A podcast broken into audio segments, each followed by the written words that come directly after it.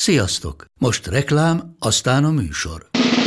A műsor, valamint az élményekkel teli utazások, személyre szabott ajánlatok és állandó kedvezmények támogatója a Molmove hűségprogram. Nyisd meg a Molmove appot a profilodba belépve, add meg a hihetetlen promóciós kódot, és tankolj Molevo és Evo Plus üzemanyagjainkból 15 forint per liter kedvezménnyel. Ne feledd, a hihetetlen promókóddal most még jobban megéri Molmove tagnak lenni.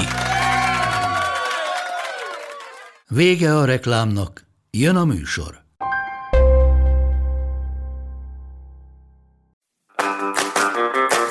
Sziasztok! Ez a Töri Fakt.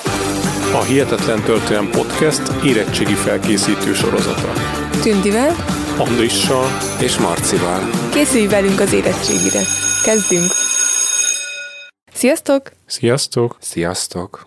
Üdvözlünk titeket a legújabb adásunkban. Ma a középkori egyházi hierarchiáról fogunk beszélni, az egyházi intézményrendszerről és a szerzetességről Európában. Kezdjük azzal, hogy egy kicsit megvariáltuk ezt a tételt. Marci, elmondod légy miért? Igen, a tétel egy fontos része még a magyar szerzetesi mozgalmaknak az áttanulmányozása is, viszont azt sokat célszerűbb az összefüggések kapcsán majd az államalapításnál átvenni, tehát egy két témakörrel majd odébb fogunk róla beszélni Szent István államalapítása során. Akkor vágjunk is bele, de előtte ismételjük át azokat a dolgokat, amiket az előző két tételből tanultunk. Ugye volt szó a zsidó és a keresztény vallás kialakulásáról, és talán érdemes ezeket röviden átismételni. A vizsgált érettségi tételünk ugye az egyházi hierarchiára épül. Természetesen ahhoz, hogy megértsük az egyházi hierarchiát, először nem árt átismételni, hogy hogyan is alakul ki az egyház, illetve ugye a keresztény vallás megjelenése. Ugye, ahogy már az előző adásainkban is hallottátok, ugye Júdea provinciából bontakozik ki a kereszténység, ott a felfokozott messiás várás környezetében proféták kezdik hirdetni az új tanokat, mint például a keresztelő Szent János, illetve hát maga Jézus Krisztus is, aki a kereszténység alaptanításait kezdik el hirdetni, majd pedig ugye a kereszténység megerősödését, ugye Szent Pál, Pál apostol munkássága fogja eredményezni Júdeában. Ugye elég hamar a kereszténység államvallás is lesz az akkori, még egységes, de már bomló római birodalmon belül. Konstantinus, illetve Nagy Teodósius császár törvénykezéseiről is hallottatok már az előző adások során. Itt azért fontos továbbra is kiemelni a milánói ediktumot, illetve a keresztény vallás államvallássá válását. Fontos tudni és emlékezni is, hogy ez politikai lépés volt a római császárok részéről, hogy egyben tartsák a római birodalmat. Az utolsó fontos előzmény, amit jó, hogyha átnéztek és meghallgattok, az a kereszténység intézményesülése, tehát a szerveződő egyház felépítése lesz, hiszen erre kell építenünk a már a középkorban kialakuló hierarchiát is. Ugye a városi közösségekből püspökségek fognak majd megszerveződni, és ez a hierarchikus rend fog tovább élni a középkori egyház során is. És hogy nézett ki az egyházi hierarchia a középkorban? Nagyon fontos, hogy az egyházi hierarchia középkorban erősen összekapcsolódott a társadalmi berendezkedéssel, illetve a társadalomban megjelenő hierarchikus rendszerrel. Gondoljunk itt a jobbágyföldesúri hierarchiára, ö, vagy éppen, bár igaz nem közép szintű tétel, de a hűbéri rendszer is egy hierarchikus rendszer volt. Itt természetesen a középkori hierarchia az egyházon belül is kiemelkedő első helyet foglalt el. Mint ahogy előbb említettem, a középkori társadalmi tagozódásban az első helyet foglalta el az egyház is. Ugye a kiabontakozó hűbéri rendszer a rendiség lett, ugye a középkori államszervezés alapja. Ugye három rend alakult meg a középkorban, ezek mindig szakmákhoz kötöttek az elején, így az első rend az imádkozók voltak, tehát az egyház alkotott rendet, és ez a hierarchia ennek kapcsán bontakozott ki. Tehát gyakorlatilag az egyház ezt a hierarchikus rendet átvette a rendiségből, átemelte magához. A többi rendtől ugyanakkor világosan elkülönítette őket a pápával való kapcsolatuk, ugyanis az egyházi rendeket mindig a pápa szentelte föl, aminek következtében ugye ők egyháziak voltak, ugye klerikusok, illetve a társadalom többi rétegét pedig úgynevezett laikusok, azaz világiak alkották, hogy ezek később majd a nemesek lesznek, és a harmadik rend pedig ugye a polgárság. Aki emelt szintre készül, ez ott egyébként tétel is, ugye először Angliában, majd Franciaországban bontakozik ki a rendiség. Itt középszinten nektek csak annyit kell megjegyeznetek, hogy az egyház alkotta az egyik rendet a háromból, de világosan elkülönült a másik kettőtől. A korabeli felfogás szerint az ő feladatuk, tehát az egyházi rend feladata volt a társadalom tanítatása, ellátása, az egyházi lelki üdvösség biztosítása. Ezben is elkülönültek egyébként a másik kettő rendtől. Visszakanyarodva a tételhez, ugye az egyházi hierarchiáról kell nekünk itt beszélni, és ahogy már azt mondtam, az egyházi hierarchia is követte a társadalom és az állam állami életben megjelenő hierarchikus rendet, ugye a társadalomban a jobbágyföldes úri viszony volt a hierarchia, az államban pedig a hűbériség, a rendiség volt a meghatározó hierarchikus rend. Nagyon fontos, hogy az ókor és a középkor átmenetek között ugye öt pátriárka irányította az egyházat, tehát még nem volt egy kiemelkedő egyházi központ, az öt legfontosabb kulturális és politikailag is nagyon nagy kisugárzással bíró városokban székeltek a, az egyház fők. Ugye ez volt Róma, értelemszerűen, mint a római birodalom központja, Konstantinápoly, ami az egyre elszakadó kelet-római birodalom, majd később bizánci birodalom központja, Alexandria, mint a keleti területeknek a kulturális központja, Antiókiával Jeruzsálemmával ugye egyetembe, illetve hát az ötödik természetesen Jeruzsálem volt, ami kicsit így kilógott a sorból, hiszen a zsidóság számára is fontos volt ugye Jeruzsálem, de természetesen Jézus kereszt halála és a feltámadás iránti tiszteletből kapta meg az ötödik pátriárka helyet Jeruzsálem. Nagyon fontos, hogy kezdetben ezek a patriárkák egyenrangúan kormányoztak, és tiszteletbeli elsős, elsőbséget adtak meg a római patriárkának és annak vezetőinek. Egyre gyakoribban hívják majd a római patriárkát ugye pápai székhelynek, illetve a patriárka élén álló szemét pápának. Ugye ő áll majd később ugye a kialakuló egyház élén is, mint a hierarchia tetején. Ugye ez fog majd vezetni egy nagy egyház szakadáshoz is, ez ugyanakkor szintén emelt szintű tétel. Ezek a patriárkák kezdték el meghatározni az egyházi hierarchiát, pontosabban az egyházi hierarchia élén álló személyek rangjait. Ugye a patriárkákat metropoliszoknak is szokás hívni, tehát mint kulturális és politikai központok. Az ő főpapjai voltak a metropoliták, akik egy, egy egyház tartományt kormányoztak, tehát ők egyben érsekek is voltak.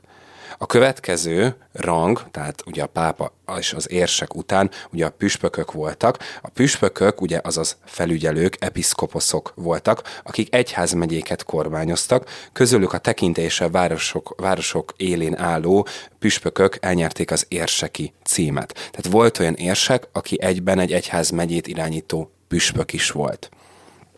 Ugye az egyház megyék egyház kerületekre bomlottak, az egyház kerületek élén ugye az esperesek álltak, és ők szervezték meg az adott egyház kerületnek a munkáját, és a legkisebb egység pedig ugye az egyház közösség volt, élén ugye a plébánosokkal.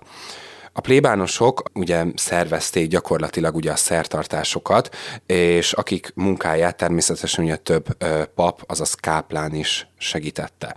Ha most ezt összességében látjuk, ezt a hierarchikus rendet, ez egy aláfölé rendeltségi viszony.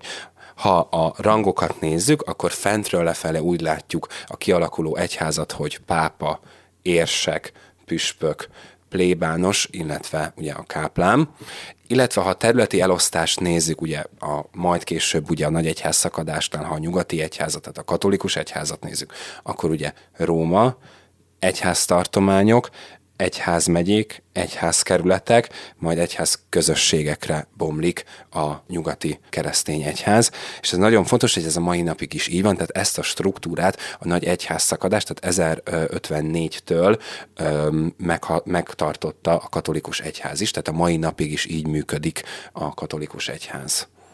Milyen jelentősebb változások voltak jellemzők erre az időszakra, amikor így folyamatosan alakult ki az egyház? Ez egy nagyon fontos kérdés, mert ez részben azért az emelt szintű érettségihez kötődik. Ugye két jelentősebb változást kell megemlítenünk. Az egyik a már sokat szor említett nagy egyház szakadás akkor a középkorban, a másik pedig az investitúra harcok. Itt nagyon alapvetően fogunk erről szólni, mert hozzá kapcsolódik a középszintű témához, az az egyházi hierarchia kibontakozásáról, amiről előbb hallottatok. Érdemes újra visszahallgatni az egyházi hierarchiát, vagy legalább az összegzést, amit előbb hallottatok hallottatok, és akkor utána újra áttérni a kora középkori változásokra, mert a kora középkorban éri el a nyugati kereszténység azt a hierarchikus rendjét, amit itt előbb összefoglaltam nektek. A kérdésre visszakanyarodva jelentős változások mennek végbe a, a kibontakozó egyház szervezetben a e, Krisztus utáni hetedik században. Ennek voltak külső és belső okai is egyaránt. Ugye a hetedik században az arab hódítás már eléggé beleszólt Európa ügyeibe, ahogy arról már pár adás előtt hallhattatok ugye, mint ahogy hallottátok, ugye három keleti központból Alexandria, Antioka és Jeruzsálem is elesik az arab hódítások következtében. Egyébként érdekesség, hogy Jeruzsálem felszabadításáért ugye keresztes hadjáratot is szerveznek akkor a középkorban, mint sem inkább gazdasági és politikai okok miatt. Az arab hódítás, ez hogyan hatott az itt élő keresztényekre? Tehát most gondolok az alexandriai, antiókiai és jeruzsálemi keresztényekre ugye, ahogy azt beszéltük is, ugye az araboknak ugye fontos volt a vallásuk terjesztése, és nagyon könnyedén át tudták venni egyébként az arabok például a, ezek, ezek ebben a központokban lévő vallási közeget, tehát nagyon sok mindent átemeltek mondjuk a kereszténységből is a hódítások kapcsán. Hát nyilván volt egy elnyomó jelleg ennek természetesen, tehát elég sokáig berendezkedtek Jeruzsálembe, nyilván ez egy társadalmi elnyomást eredményez, illetve az arab kultúrkör, ha úgy tetszik rá erőszakolását az adott térségre. Ugyanakkor az arab hódítás során is inkább gazdasági okok álltak a háttérben. Tehát ugye Jeruzsálem kereskedelmileg ugye nagyon fontos volt ott keleten.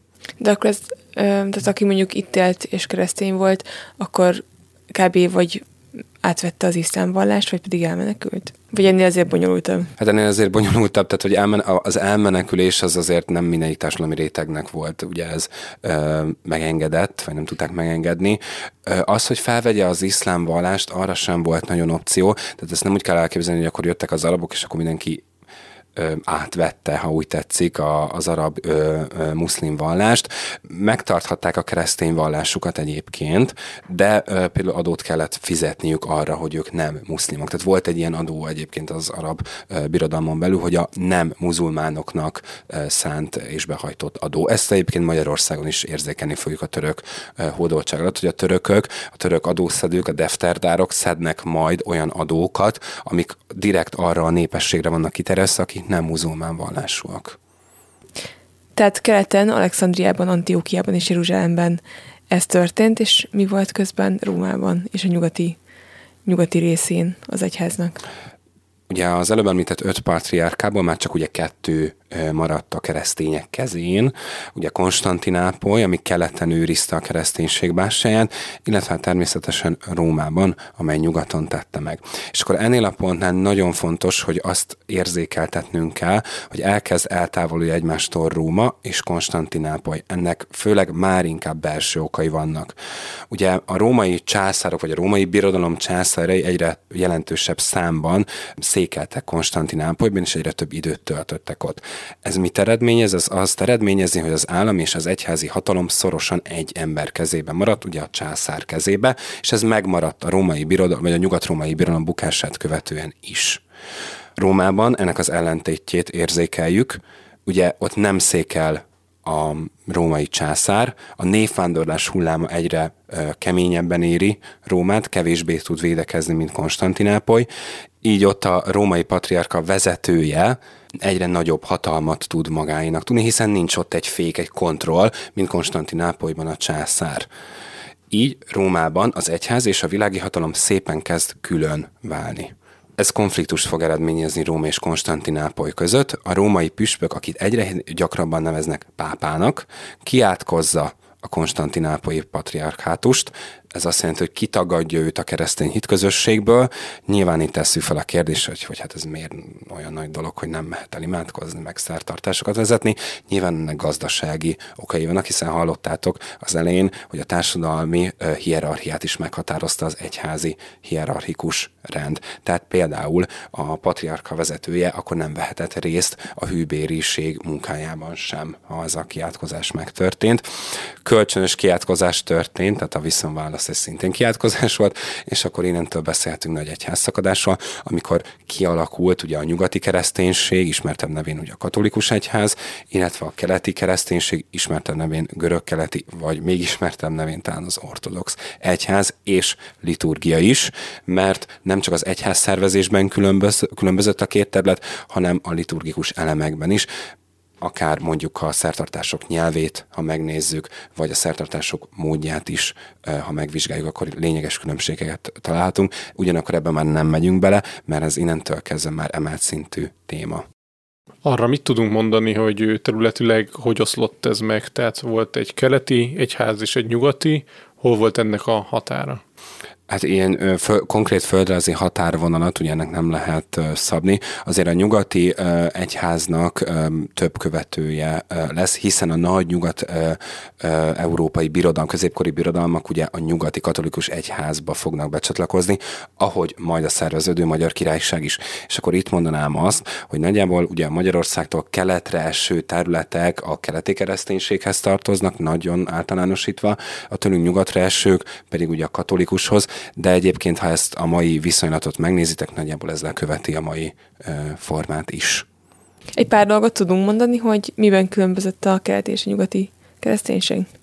Persze, természetesen, ugyanakkor nyilván nem tartozik az az érettségre, de azért szerintem egy alapművetség miatt, hiszen mi is a nyugati egyházi kultúrkörbe tartozunk, nem már tudni. Alapból már a nyelvezetében találunk különbségeket. Nyugaton ugye természetesen a latin nyelv és írásbeliség maradt meg, egészen ugye a kora újkori változásokig. Keleten természetesen a görög kezd beszivárogni, ahogy arról már volt szó Justinianus császár után a latin nyelv elkezd úgy kihalni az állami életben, ezt követi az egyházi élet is. Hát alapvetően a hierarchikus rend is különbözik, ugye nyugaton van hierarchikus rend, keleten ez nincsen, hiszen egy személy kezében van az állami és az egyházi hatalom is. A liturgikus elemekben a purgatórium, tehát a tisztító tűzben való hit kérdésében is különböznek. Az egyházak nyugaton hisznek ebben, míg keleten nem. Összefoglalva szerintem ezek a legjelentősebb különbség. Nyilván ennél azért részletesebb különbségeket találunk, és aki emelt szintre készült történelemből, az meg alaposabban is nézzen utána ennek a témakörnek. Visszatérve a nyugati egyház kialakulásához és szervezéséhez, hogyan is jön létre az a pápai állam, ami most mini államként Olaszországon belül működik, és ahonnan ugye irányítják a katolikus egyházat. Na már most ugye itt is szintén az állami politikai életet, az összefoglalóan a világi hatalom külső behatását érzékeljük. Egészen pontosan az első középkori típusú birodalom megjelenése, tehát a frank birodalom megjelenése eredményezi a pápai állam kibontakozását is. A 8. században a frankok segítségével jön létre az önálló pápai állam, méghozzá akkor, amikor a római pápa segítséget kér a frank uralkodóktól, hogy üzze ki Itáliából az oda betörő germán nomád longobárdokat. Ezt ugye meg is teszi a frank uralkodó. A pápa cserébe pedig szentesítette a hatalmát, ugye vallásilag, és akkor egy nagyon érdekes kapcsolat alakul ki a világ és az egyházi hatalom, tehát a pápa és a császár között. Gyakorlatilag egy ilyen kölcsönös egymásra utaltság kezd kibontakozni innentől kezdve. A frank uralkodók itáliai területeket adományoznak a római patriarkátusnak, amiből kifejlődik a pápai állam. Tehát innentől kezdve ez egy hűbéri viszony lesz, hiszen egy területi adományozásról beszélünk, és abban egy kölcsönösség a frank császárok, tehát a világi hatalom védelmet biztosít a pápának hadsereggel, míg a pápa a szentesítést, az egyház közösségbe való beemelését biztosítja a világi hatalomnak. Ebből következik az, hogy Európában a középkorban a birodalmak megjelenése szorosan összekapcsolódott a nyugati katolikus vallás felvételével is Tehát egy politikai döntés lesz innentől kezdve a vallásnak a felvétele. Ezt majd Szent Istvánnál és az államalapításnál is nagyon jól érzékelhetjük, amikor azért van nálunk egy dilemma az államalapítás során, hogy mi a keleti vagy a nyugati egyházhoz tartozzunk-e. És itt azt talán érdemes kihangsúlyozni, hogy tehát ez a pápai állam akkoriban, meg így a középkor második felében is, ez nem azt jelentette, mint most a Vatikán, tehát nem egy ilyen kis székhelyről van szó, hanem ez konkrétan úgy kell elképzelni, mint egy országot. Így van, tehát ez konkrétan, egy, ahogy a nevéből is egy államot kell elképzelni, saját vezetéssel, államszervezettel, sőt, egy bizonyos fokú hadsereggel ellátva is, ami egy problémát fog okozni majd ugye az egyházon belül, és ez egy elvilágiasodást fog jelenteni. Mit is jelent konkrétan ez az elvilágiasodás? Ugye az egyházi Jézusi tanításoktól való eltávolodást. Ez elsőnek az investitúra harcokban érzékelhetőek, ami a pápa és a császár között megnő konfliktust ö, ö, jelenti a 11. század közepétől. Ez egy nagyon hosszú folyamat, több szakaszra hozható, szintén ennek a részletes kifejtése emelt szinten követelmény. Nektek csupán annyit érdemes tudni, hogy az investitúra harc lényege az investitúra jog birtoklása. Az investitúra jog ugye a püspök kinevezési jogot jelentette, ami kezdetben a világi hatalom kezében volt, de ugye ezt az egyháziak a saját kezükbe akarták tenni. Ugye, mint ugye azt tudnélik, ugye a pápa ugye Róma püspöke is egyben, tehát innentől ez a pápa választási jogáról is beszélünk az investitúra jogon belül. Ahogy ezt ma is tudni illik, a, ugye a pápát az egyházi püspökök választják meg, tehát az investitúra harcok eredménye, ha a végére tekerünk, akkor egyértelműen az, hogy az investitúra jogot a világiak az egyházi hatalom kezébe fogják áttenni. Nyilván ennek egy elég hosszadalmas folyamata volt a császár és a pápa között. Több császár egyébként és több pápa között zajlik ez a konfliktus évtizedekig. Tehát, hogyha lefordítjuk, és mondjuk az investitúra harc másképp alakult volna, akkor ma a világvezetői, mondjuk miniszterelnökök választanák meg a pápát? Hát ez egy érdekes kérdés, ez, tehát hogy sokszor főn ez a mi lenne, ha tehát nincs második világháború, vagy első világháború, akkor nekünk mekkora területünk marad.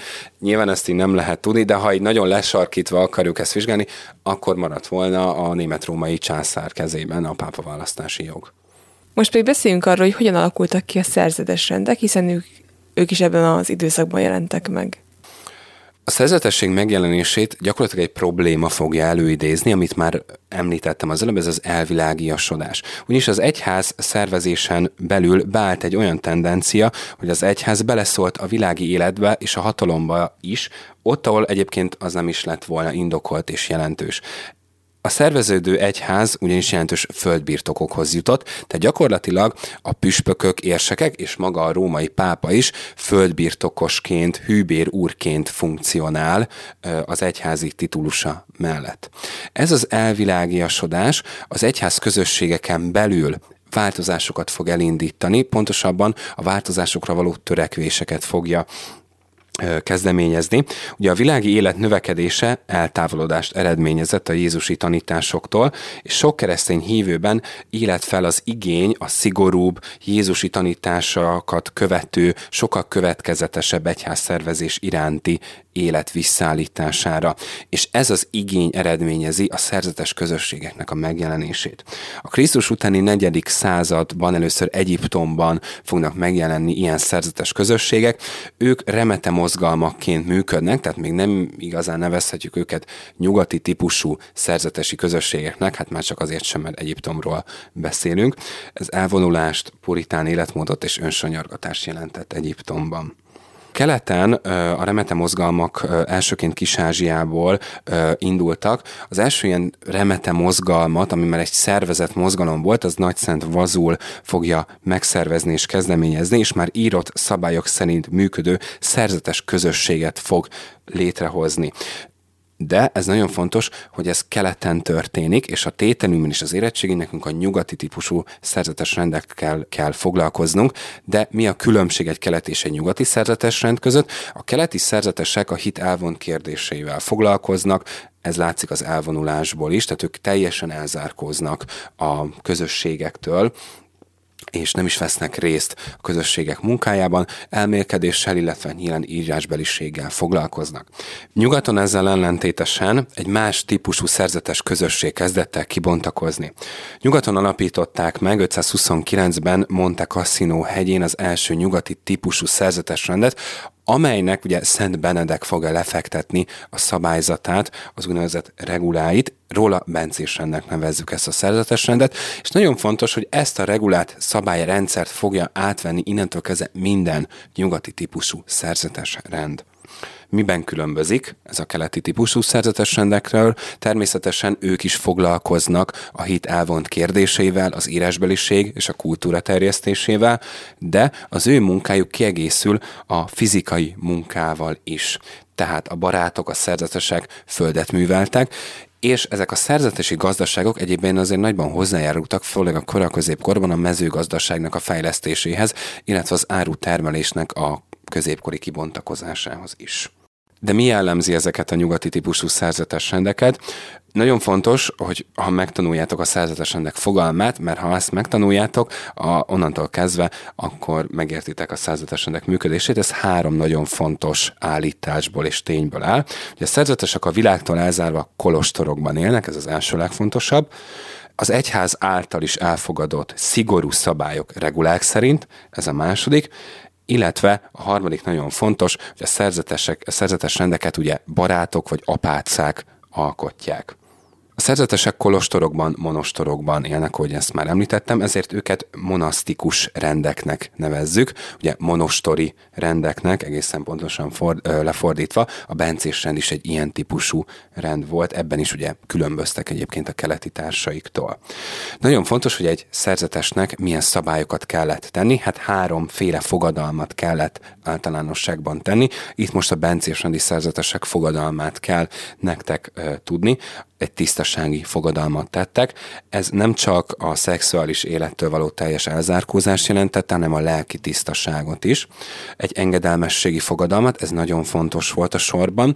Nem csak Jézusnak, Istennek kellett engedelmeskedni egy szerzetesnek, hanem a fölötte álló személynek is hát itt is beszivárog nyilván ez a hierarchikus rend, és a harmadik pedig a szegénységi fogadalmat kellett megtenniük a csatlakozó barátoknak.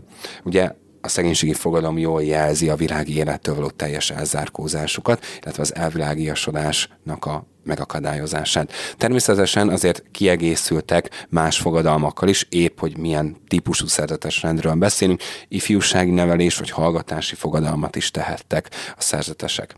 A nyugati típusú szerzetes rendek kódexeket másolnak, és fizikai munkát egyszerre végeznek. Nagyon szigorú napirend határoz meg egy szerzetes mindennapjait és a középkori tudományos, kulturális és gazdasági élet kimagasló központjai lettek a szerveződő nyugati típusú szerzetes rendek. Azok alapján, amiket most elmondtál, nekem úgy tűnik, mintha a szerzetesek olyan dolgokat, vagy olyan alapértékeket vallanának, ami kicsit ellentétes azzal, mint például, amit a pápa mondott. Hiszen, ahogy említetted, a pápának például egyre nagyobb földbirtokai lettek, a szerzetesek pedig így ettől így elfordultak a vagyonszerzéstől, hogy ö, volt köztük valami ellentét, vagy hogyan tudtak beleilleszkedni, vagy be, belesimulni így az egyházi, a kialakult egyházi rendbe? Ugye nagyon fontos, hogy a pápa természetesen volt olyan mozgalom, amit a pápa elítélt, ugye eretneknek minősített, ugye gondoljunk itt például ugye a Szent Háromság tagadókra, de a, a szerzetesi közösségek jelentősen hozzájárultak akár már a kereszténység terjesztéséhez. Tehát nyilván, mint a pápának, mint a nyugati típusú egyház vezetőjének, azért alapvető feladata volt az egyház szakadás után főleg a katolikus liturgia, illetve a keresztény hit terjesztésének a megszervezése, amiben a szerzetesek hatalmas munkát végeztek. Ez kibontakozott az íre, a latin írásbeliség fenntartásában is, hiszen ugye a latin volt az egyház és a kultúra hivatalos nyelve is, amit a szerzetesek tartottak fönt, és terjesztettek a kódex másolással. Tehát gyakorlatilag sokkal inkább hozzátettek a kialakult egyház szervezethez, mint sem elvettek volna belőle a világi hatalomtól való elzárkózásuk miatt. Sőt, ha majd megnézzük a koraújkori vallási megújulási folyamatokat, mozgalmakat, akkor például ugye a rekatolizáció, tehát a katolikus megújulás egyik békés útja, volt ugye a jezsuita rendnek az életre hívása is, és a jezsuitáknak mind szerzetes rendnek a pápa azért nagyban köszönhette, hogy a 16. század, 16.-17. századra a hívők jelentős része visszatalált a katolikus hitközösségbe. És most, hogy említetted a megújulást, a szerzetesség területén is volt egy megújulási hullám, méghozzá a 13. században. Erről mit lehet tudni? A 13. században a kolduló rendek megjelenéséről beszélhetünk a szerzetes rendeken belül. Ilyen volt például az Assisi Szent Ferenc által megalapított új szerzetesi hitközösség és a róla elnevezett Ferences rend. Ugye ők nagyon szigorúan vették a szegénységi fogadalmat, ugye a koldula rend elnevezés is erre utal. A rendtagok semmilyen tulajdonnal nem rendelkeztek, éppen ezért földjék sem voltak, melyek műveléséből eltarthatták volna magukat, így a hívek adományaiból éltek egy egyszerű életet, ugyanakkor a Ferences rendi szerzetesek a kialakuló egyetemi élet és tudományos élet legfontosabb szereplői, hiszen döntően az egyetemi tanárok Ferences rendi szerzetesek voltak, hiszen nyilván az is köztudott, hogy az egyetemi képzéseket és az oktatást ugye nagyon-nagyon sokáig ugye az egyház végezte, tehát a pápának azért szükség volt szintén a Ferences rend megjelenésére, de említhetjük itt mi mondjuk a domonkos rendi szerzetesek megjelenését is, mint szintén kolduló rend. És egyébként ők teljes egészében csak az adományokból éltek, vagy azért a pápa és az egyház adott nekik valami támogatást? Hát a legnagyobb támogatást a földet, az egyház adta nekik. Természetesen, ugye, ahogy előbb mondtam, itt nem mezőgazdasági földterületről beszélünk, hanem szimplán arról a földről, ami mondjuk a kolostort vagy monostort felépítették. Uh-huh. De hogy akkor mondjuk a napi betevőikért hát úgymond dolgozniuk kellett méghozzá koldulni? Hát ez a koldulás ö, olyan szinten pejoratív, hogy nyilván nem az utcán álltak, és akkor kéregettek, mint mondjuk egy mai hajléktalan polgár, hanem adományokból éltek, tehát a koldulás elnevezés az adományokból való ö, fenntartásra vonatkozik, amit kaptak a hívőktől, kaptak a munkájukért, és kaptak az egyháztól is természetesen. Egyébként, aki szeretne egy kis betekintést, vagy elképzelést, hogy ez hogyan is nézett ki akkoriban, annak a Fellini féle Szent Ferenc filmet azt tudjuk javasolni, mert ott látjátok azt is, hogy hogyan működtek ez, ezek a kolduró rendek egyrészt, másrészt meg ott látszódik az a hatalmas különbség is, ami mondjuk Szent Ferenc elvei és mondjuk a borzasztó gazdag pápa között ő meglátszódik. Tehát van egy jelenet a filmben, amikor kb. a pápa alig tud fel állni a trónusáról, mert annyira meg van pakolva aranyjal a ruhája, hogy szinte mozogni nem bír. A film magyar cím egyébként Napfívér, Holdnővér. És még egy hasonló kulturális utalás, ha bár ez egy vaskosabb könyv, de Umberto Eco-nak van a Rózsa neve, ami egy gyilkosságról szól egy szerzetesi közösségben, és ezt is javasoljuk, mert ott is kapunk egy bepillantást abba, hogy hogyan is működtek ezek a szerzetes rendek, és hát ez egy rendkívül hosszú regény, de akit érdekel, annak esetleg érdemes elolvasnia. És amiről még mindenképpen érdemes beszélni, hogy, hogy hogyan hatott az egyház az építészetre. Milyen példákat tudunk mondani erre? Így ez is a tétel fontos része, ugyanis az egyház szerveződése határozta meg az építészeti stílusok kibontakozását, tehát itt a román és a gótikus stílus, amely ugye a középkor építészet két kimagasló zászlós hajója, ugye főleg ugye templomokat, székes egyházakat, bazilikákat építetett föl, azaz kapcsolódott ugye az egyház kialakulásához és megerős, megerősítéséhez. Ebből is adódik, hogy a mind a román, mind a gótikus stílus jegyek Isten és az ember kapcsolatainak érzékeltetésére törekedtek. Kora középkorban még főleg bizánci stílusú úgynevezett bazilika templomok épültek, majd a román és gótikus stílus fog ebben változásokat eredményezni. Érdemes a román stílussal kezdeni, hiszen az időben hamarabb jelent meg a 11-12. században, ugyanis ekkorra már az ókori római bazilika építészet mintáját elkezdte fölvenni a formálódó román stílus. Milyen stílusi jegyek jellemzik ugye itt a román építészeti stílust? Ugye félköríves dongaboltozatok, kiemelkedő főhajó és több oldalhajó is egyszerre. Vaskos falak, kis lőrésszerű ablakok jellemzik az ajtókkal egyetemben, biztonságérzetet nyújtanak belülről ezek a templomok, miközben a templom díszítő elemei gyakran ugye a végítéletre utalnak egy román stílusú templomban. Összefoglalóan azt mondhatjuk, hogy ezek kívülről inkább egy ilyen várszerű építmények, a román stílusban felépített templomok itt példákat is kell hozni, és érdemes több magyar, több egyetemes példát megtanulnatok, akár képfelismerés is előfordulhat az érettségén, illetve az érettségi nagyon szeretik a román és gótikus stílus megkülönböztetésére vonatkozó feladatokat, akár képeket tesznek be, vagy akár szerkezeti elemeket is a központi feladatokba, és akkor az adott diáknak el kell dönteni, hogy épp az melyik stílusban épült fel. Ezért azt is nagyon javallom, hogy a most említett példákat nézzétek meg az interneten, illetve ezeket a szerkezeti elemeket is nézzétek meg képi formátumban, hiszen ezeket így ö, audio szinten nehezebb átadni, mint ha vizuálisan azt megtekintenétek, de mindenféleképpen nézetek, nézetek utána. A román stílusban felépített templomok közül természetesen a magyar példa a leghíresebb a Jáki templom, míg az egyetemes példáknál a Speyeri dómot kell megemlíteni ö, legfőbb példaként. A magyarokhoz visszakanyarodva a Székesfehérvári Nagy Boldogasszony Bazilika szintén román stílusban épült, a Pécsi egykori Székesegyház is, amely a 19 században ugye átépítésre is került, illetve a Pannonhalmi Bencés Szeretesrendi Kolostor is román stílusban felépített kolostor.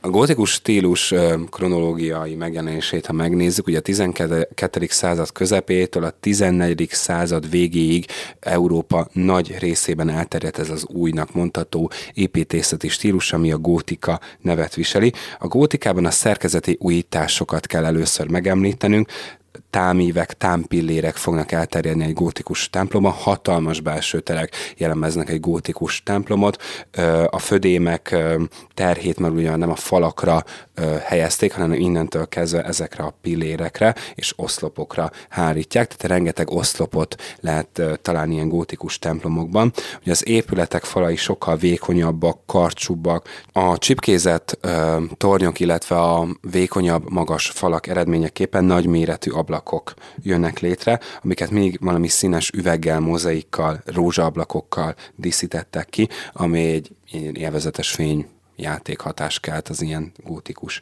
templomokban. A román stílusra visszautalva ott a végítélet kapott helyet, ugyanakkor a korban emelt katedrálisok, püspöki székhelyek templomai, ugye, ha megnézzük, az azon belül lévő szimbólumok már inkább az üdvözülésre való ráhangolást mutatták, mint sem a kárhozatra ítélést, és a magas arra törő tornyok is az Istenhez közeledő embert hivatottak jelképezni. Tehát, ha úgy nézzük, a gótikus templomok egy sokkal barátságosabb képet nyújtottak a halál kérdéséről, meg az elmúlásról, mint mondjuk egy román stílusú templom. Gótikus stílusú templom például a Reimsi Notre Dame, a Nagy Boldogasszony, tehát a Mátyás templom, illetve a Szent Miklós templom is. Itt azért fontos hozzátenni, hogy ezeknek egy része az neogótikus, vagy nem? Tehát mondjuk a Mátyás templom az neogótikus, tehát ez Igen. 19. században épült. Sajnos Magyarországon ilyen eredeti gótikus templomunk nincsen nagyon, mert ezek a törökök alatt nagyjából mind elpusztultak, vagy még hamarabb. Így van a törökök alatt, és valóban a Magyarországon található ö, gótikus templomok ö, jelentős rész ugye neogótikus stílusban épült fel, és valóban a 19. században a kiegyezést követően ö, épült meg a Mátyás templomnak is a mostani kép, ami természetesen a háborúk okozta konfliktusok során többször újjá kellett építeni. De igen, ilyen ö, gótikus stílusú templomok főleg a nyugat-európai térségekben ö, terjedtek el, tehát főleg Franciaországban és Spanyolországban. És érdekesség, hogy a Mátyás templom ugye, ahogy mondtuk, ott voltak korábban is templomok, és mellette található a Hilton Hotel, ami direkt az egyik épület része, az úgy van kialakítva, tehát ilyen tornyos, mint hogyha félig egy templom lenne, mert hogy az egy templom romra épült rá részben. És egyébként, hogyha arra jártok, tehát hogyha Mátyás templomtól elindultak a Bécsi kapu irányába a várba, akkor ott láttak is erre vonatkozó kiírást a falon, illetve lehet látni ilyen romokat amik így be vannak épülve félig így a Hilton Hotel aljába. Ezzel a végére is értünk a mai témánknak, és emlékeztető, hogy a Magyar Egyház szervezetésről két adással később fogunk beszélni, amikor Szent István lesz a téma. Találkozunk legközelebb, sziasztok! Sziasztok! Sziasztok!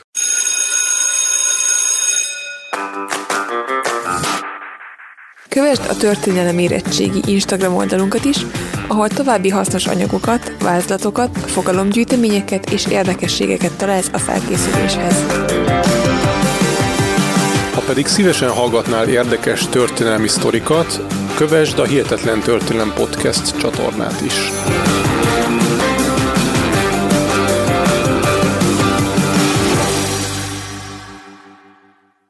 Ha más podcastekre is kíváncsi vagy, hallgassd meg a Béton műsor ajánlóját. El tudod képzelni, hogy a podcastet, amit éppen most hallgattál, fél év múlva már a mesterséges intelligencia generálja? Mi sem. De ha érdekel, eljötte már a gépek lázadása. Hallgass bele az Embertelen podcastbe. Orsós Lajos vagyok, a műsor házigazdája. Egyelőre még élőben. Egyelőre. Fedezzük fel együtt, hogyan ismerkedik, randizik, mesél és vitatkozik Betty és Péter, két teljesen mesterséges intelligencia. Lajos, a podcast címét mond még egyszer, Léci. Oké. Okay. Embertelen podcast. Ez a műsor a Béton közösség tagja.